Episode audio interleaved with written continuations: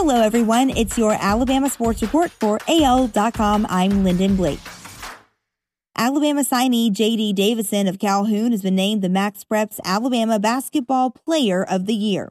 The 6'3, 185 pound senior led Calhoun to the Class 2A semifinals in 2021 after winning the state title in 2020.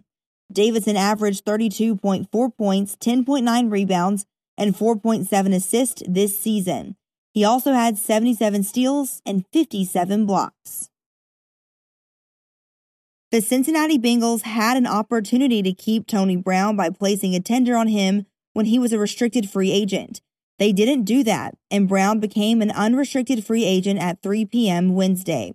But the Bengals are still keeping him. The NFL team announced Thursday afternoon that it had signed the former Alabama defensive back to a one year contract. The value of the contract has not been reported as of Thursday night.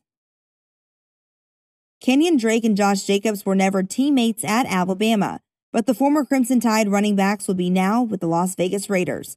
Drake became an unrestricted free agent on Wednesday afternoon and has chosen to sign with the Raiders, his agency announced Thursday afternoon. Drake's two year deal with the Raiders includes $11 million in guaranteed money and incentives that could push the value to $14.5 million, ESPN reported. Disney World it is not, but the NCAA's version of a basketball bubble isn't drawing too many complaints from Alabama. Arriving in Indy late Sunday night, the Crimson Tide have been largely secluded on a single hotel floor in anticipation of Saturday's NCAA tournament opener with Iona. All 68 teams are dealing with these COVID 19 restrictions in the most unusual version of March Madness.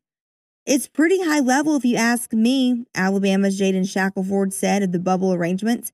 He added, We're making the most of it. We're doing things to pass time when we're not in the gym and going over film. That's your Alabama Sports Report for AL.com. Have a great weekend. I'm Lyndon Blake.